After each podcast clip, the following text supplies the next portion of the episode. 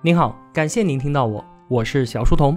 我的节目首发平台是在小书童频道微信公众号，小是知晓的小，在公众号里回复陪伴，可以添加我的个人微信，也可以加入我们的 QQ 交流群。回复小店可以看到我亲手为您准备的最好的东西。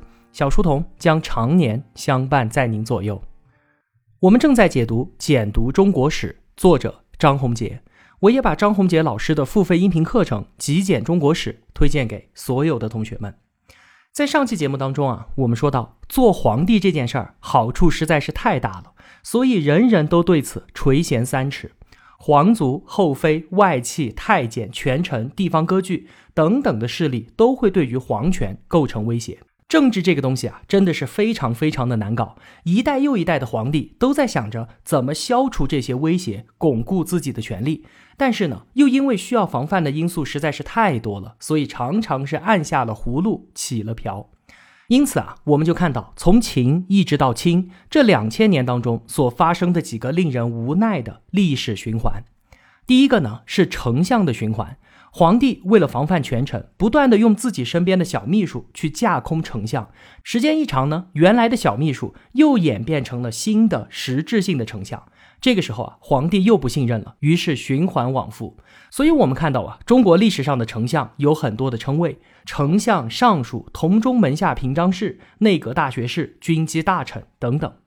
再一个呢，是省级政府的循环。皇帝为了防范地方，就把省级政府越划越多，每个省呢也越划越小。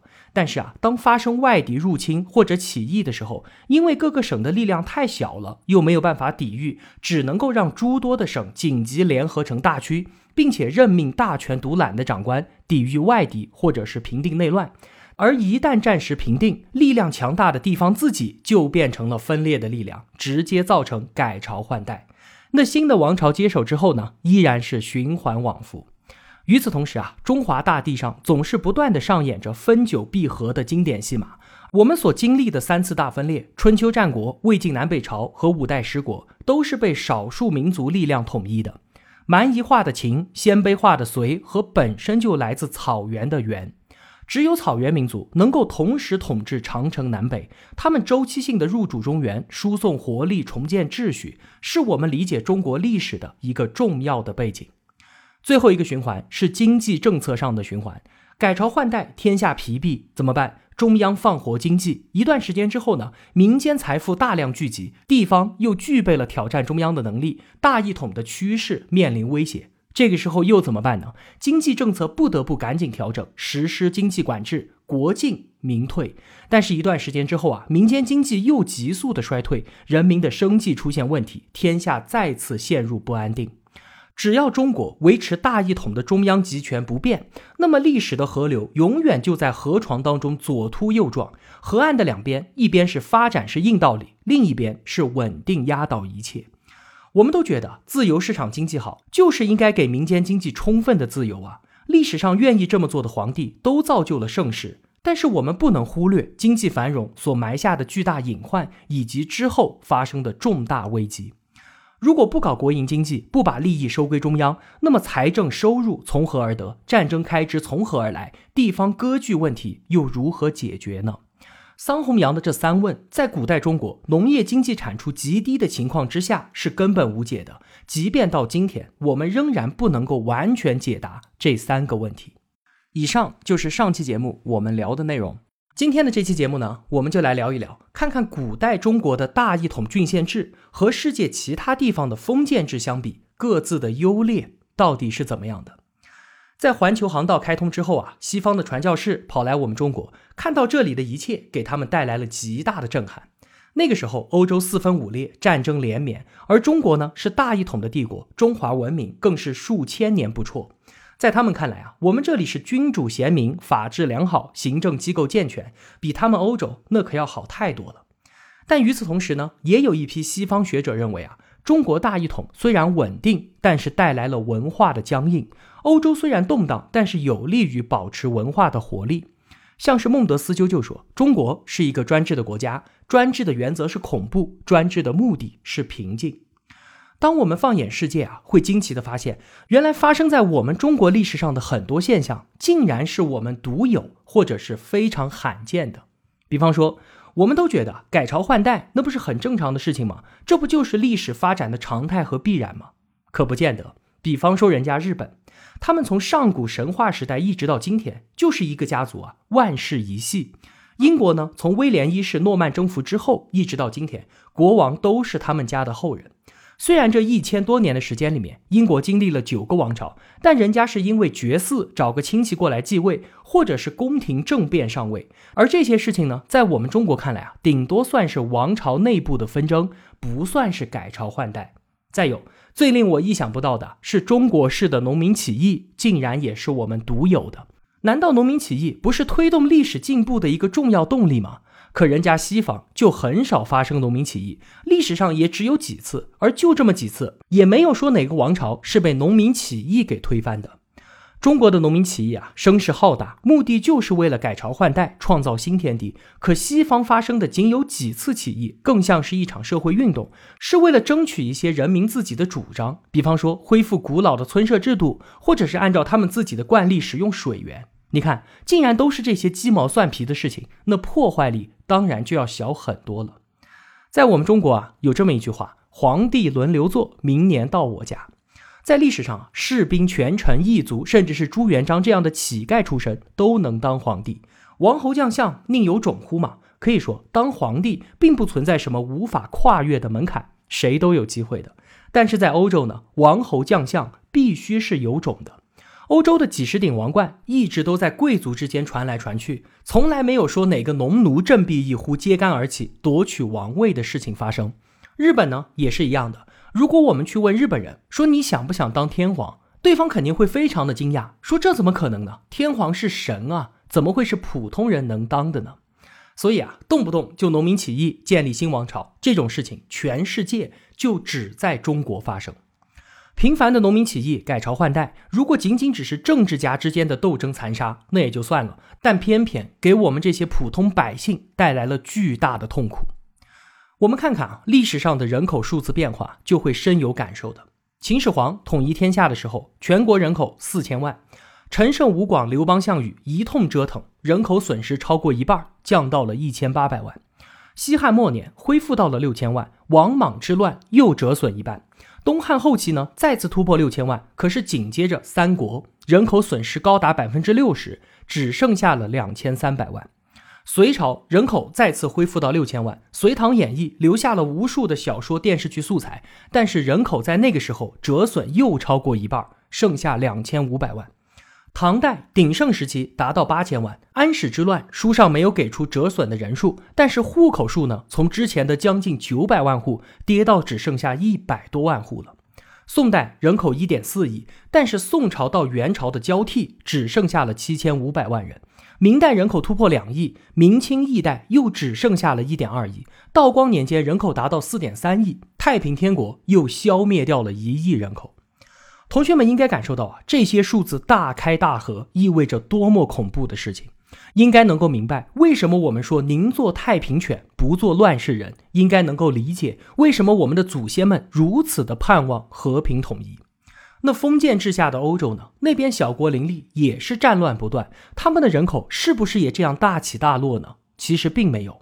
欧洲的人口大规模下降只发生过两次，一次呢是罗马帝国衰败带来的，另一次是黑死病。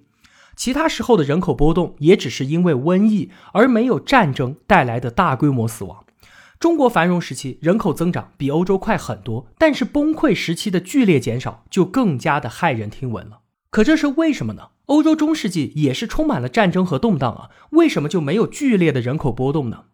之前我们说啊，大一统郡县制是大政府状态，实现了对于全国人民的严密控制，无论是政治还是社会秩序，从上到下都是秩序井然，这让西方望尘莫及。所以在成平时代，经济发展很快，人口能够快速的增长。但是，一旦政治秩序崩溃，比方说发生大的动乱、地方割据，或者是改朝换代，那么带来的破坏当然也是全面并且是剧烈的。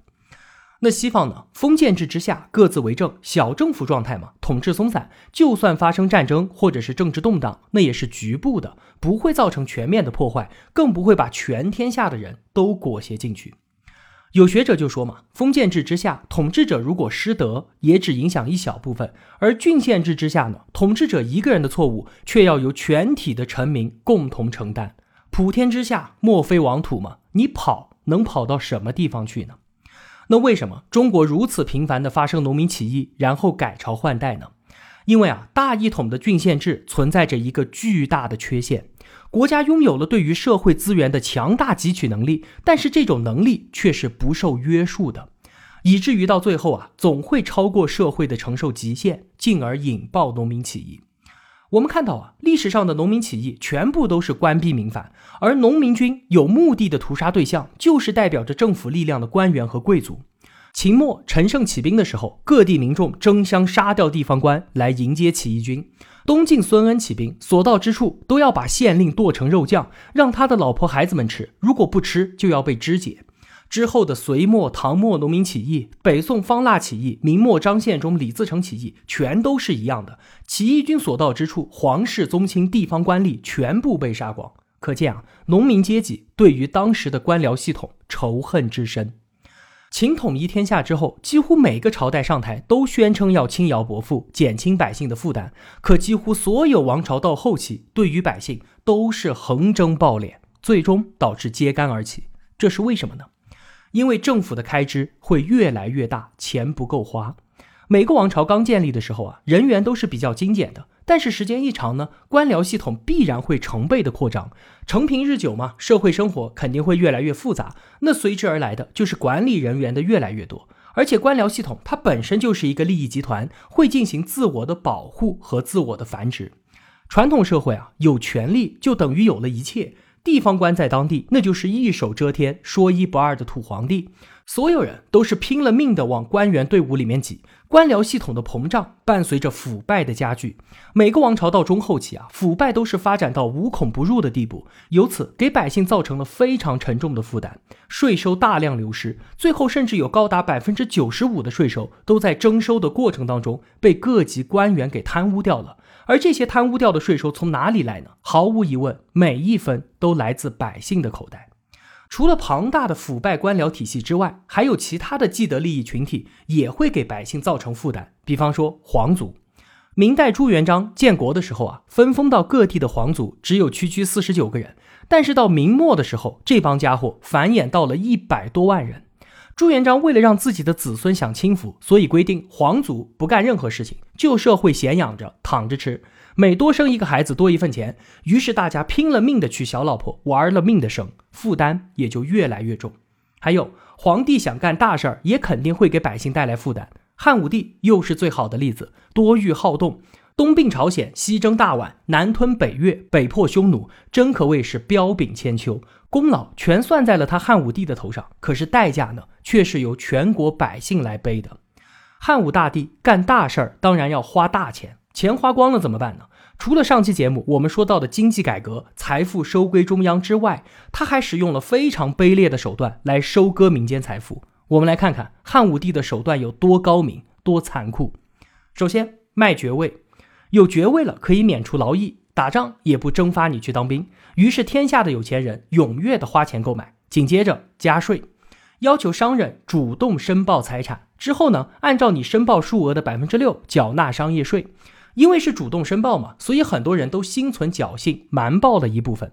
等到人们全部申报完了之后，汉武帝下令，谁隐秘财富、申报不实的，其他人都可以向官府告发。官府查没他的财产之后，分告发者一半。这下子好了，所有商人全部掉进了陷阱，自己耍小聪明欺骗政府，现在活该了吧？汉武帝就任用了一批酷吏去落实这个事情，一时间告发有钱人就成了穷人们的生财之道，国家和底层百姓全部发了财。但这还没完，紧接着汉武帝又把政策扩大化，原来这套制度只针对商人，现在所有人纳入其中，那些通过告发别人得到的不义之财，转眼间又因为别人告发而被官府没收。这一套组合拳打下来，天下人毫无招架之力，所有中产阶级以上的人通通破产。汉武帝天天打仗，人们有了钱就赶紧去买爵位保命。但是这样一来呢，打仗和服劳役的人不够了，怎么办？政策调整，爵位贬值，爵位低的该打仗该服劳役的还得去。到了汉武帝晚年，天下四处起义，已经有了亡秦之势了。在紧急关头，他认错道歉，并且彻底的调整了政策，才把大汉王朝从灭亡的边缘给拉了回来。所以，我们看到啊，各个王朝开始的时候虽然宣称轻徭薄赋，但是最终都变成了横征暴敛、官逼民反。那欧洲难道就没有官逼民反吗？说到欧洲中世纪啊，很多同学觉得我们肯定比他们强啊。我们这边农民好歹叫农民，是自由人，但是欧洲那边呢，庄园里都是农奴啊，是领主的奴隶啊。但是实际上，人家过得很可能比我们好。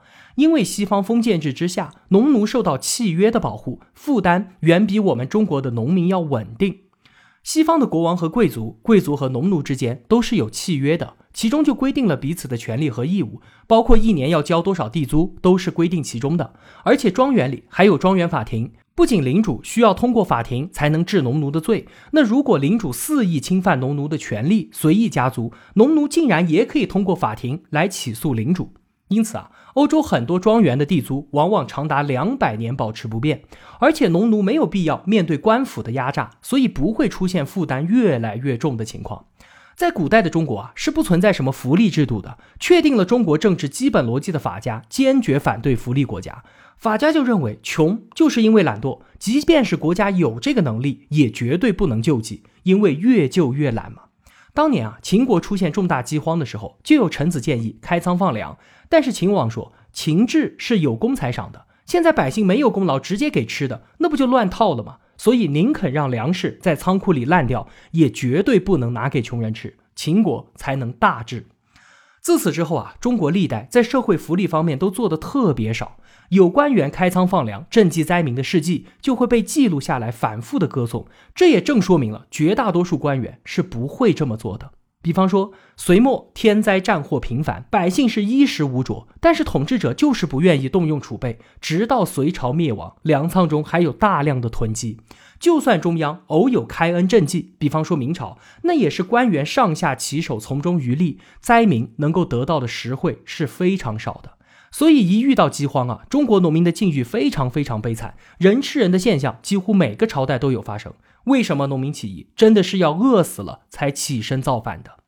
而欧洲中世纪的社会矛盾不会发展到那么极端的情况。面对天灾，农奴享有一定的保障。